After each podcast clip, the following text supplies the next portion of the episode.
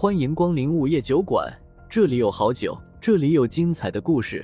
不过，都是些酒馆老板从亡灵那里聆听来的故事。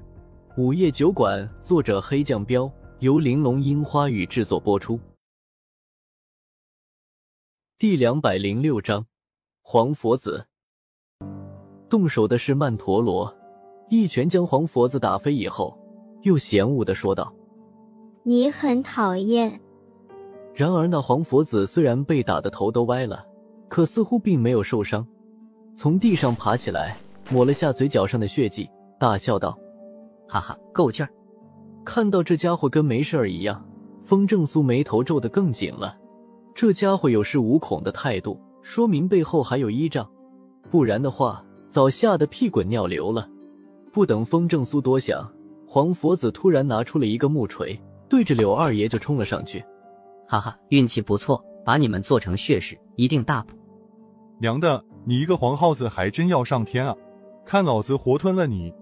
柳二爷怒了，身子一扭，张开血盆大口，就要将黄耗子吞了。等等，不要吞他！风正苏赶紧拦下了柳二爷，挡在了他身前。柳二爷急忙道：“少爷，没事，我能干掉这黄耗子。”风正苏表情凝重的道。快躲开！你吞了他，死的会是你。看到那个木锤，他就明白黄佛子究竟有什么依仗了。那木锤是佛家的宝器——金刚伏魔尖锤。不是黄佛子比柳二爷厉害，而是那尖锤厉害。柳二爷一愣，不愿意相信的道：“啊，不会吧？”风正苏没时间给他解释金刚伏魔尖锤的厉害，当下身形一闪，来到黄佛子面前。伸手一挥，就抓住了他的手腕，然后猛地将金刚伏魔尖锤夺了过来。木锤被夺，黄佛子顿时大惊：“还我锤来！”风正苏反手一锤打在了他的头上。孽畜，今天让你变成黄皮子！啊！黄佛子瞬间惨叫一声，掉在了地上，然后直接现出了原形，正如柳二爷说的那样。这黄佛子就是一只黄耗子。黄佛子刚一现出原形，就眼睛滴溜溜一转，想跑。然而风正苏当即上前，一把抓住了他的尾巴，然后抡起来，猛地往地上一摔，他就痛苦的吱吱叫了起来。接着，风正苏又捏住他的脖子，提起来，看着他冷声道：“认识赤松仙子吗？”黄佛子浑身一震。你你怎么知道我老祖的名字？风正苏没回答他，拿起金刚伏魔尖锤，冷声道：“果然是赤松仙子的族人。说这东西是谁给你的？”黄佛子缩了缩脖子：“我我不能说。”呵呵，还挺有骨气。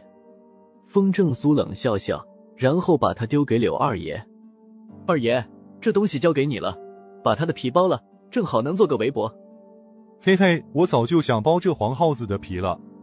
柳二爷瞬间恢复成人形，一把抓过黄佛子，然后掏出一把钩子匕首，阴笑笑道：“黄佛子慌了，急忙冲柳二爷喊道：‘你你不能杀我，不然我告诉你柳家老祖去。’”哦，柳二爷一愣：“原来你个狗日的认识老子啊！”我我，黄佛子的眼睛滴溜溜转了起来。风正苏淡淡的道：“别管他，他不说实话就剥他的皮。赤松仙子是皇家老祖，皇家和柳家有契约，不管在哪里，两族的族人不可以互相残杀，不然就用最严酷的族规惩罚违背契约的族人。刚才柳二爷一直没有下死手，也是因为这个。嘿，既然少爷发话了，那就别怪二爷我心狠了。”柳二爷狞笑笑，拿着手里的钩子匕首就要切开黄佛子的头皮。黄佛子顿时大骇，慌忙道：“我说，我说，我什么都说。娘的，贱皮子，不见棺材不掉泪，赶紧回答少爷的问题。”柳二爷没好气的骂道。黄佛子道：“我已经跟了黄眉妖祖，是他给我的木锤。”黄眉妖祖，听到这个名字。风正苏的表情瞬间凝重了起来。是的，这黄乌城其实是黄眉妖族占的，我是被派来这里看管的。黄佛子没再隐瞒，全都说了出来。风正苏问：“另外那个黑衣大王呢？”黄佛子摇头：“不清楚，那家伙神出鬼没的，我也经常看不到他。”城里的那些人是怎么回事？风正苏追问道。黄佛子回道：“是黄眉妖祖故意让他们活着的，说是能让道盟投鼠忌器，不敢大肆进攻黄乌城，而且他们还可以养着我们。”风正苏冷笑道：“你们打的主意还是真是好啊！”是他们心甘情愿的。黄佛子辩解了一句。风正苏道：“最后一个问题，黄乌城本来有上千万人。”如今只剩下了百万人，其他的人是都被你们杀了吗？怎么杀的？虽然这片房屋都是用白骨建造的，但数量远远没有九百万那么多。风正苏不愿意相信那么多的人都成了血石。黄佛子连忙道：“我不知道啊，我来的时候黄屋城就这么多人了，而且黄眉妖族不允许我们吃食城里的人，只能对外来的人下手。”不知道。风正苏眼睛一瞪。你若是不说实话，我不介意现在就把你做成黄皮筒子。我真不知道，我来的时候白骨楼都已经建好了，人也是那么多的人，我们吃的都是人做的食物。不信你看。黄佛子吓得浑身一个激灵，说着就指了指被打翻的那些桌子上的食物。风正苏这才留意他们的食物，刚才没注意，现在才发现，他们吃的肉基本都是鸡鸭还有牛羊鱼肉。柳二爷也跟着说道：“少爷，这家伙倒是没说谎。我看了，所有的小妖吃的肉食没有人的。”黄福子急忙又说道：“我真没吃过人。自从我来了以后，就没有外人来过黄屋城。刚才是有个宾馆的人来通报，说有外人来了，我这才派了几个小妖去拿人。要知道是你们，打死我也不敢。”柳二爷抽了他一巴掌，道：“你他娘的，没吃过！”刚才干嘛呜喳喳的说要吃血食啊？黄佛子快哭了，一脸无辜的解释说：“都说吃一口人血食就得苦修十年，可黄眉妖族不让我们吃城里的人，我就只好等有外人来。哪里知道第一次有外人来就是你们啊，这说明你根本就不是什么好东西。”柳二爷瞪着他道：“人能吃肉，妖为什么不能吃人啊？你也别装好东西，你敢说你没想过吃人吗？”黄佛子反驳道：“柳二爷有些气急败坏的道，老子跟你不一样。”好了，别说这个了。风正苏摆摆手，打断他们道：“说实话，黄佛子的话让他也是有些无言以对。说来说去，根本的原因其实就是人和妖的立场不同。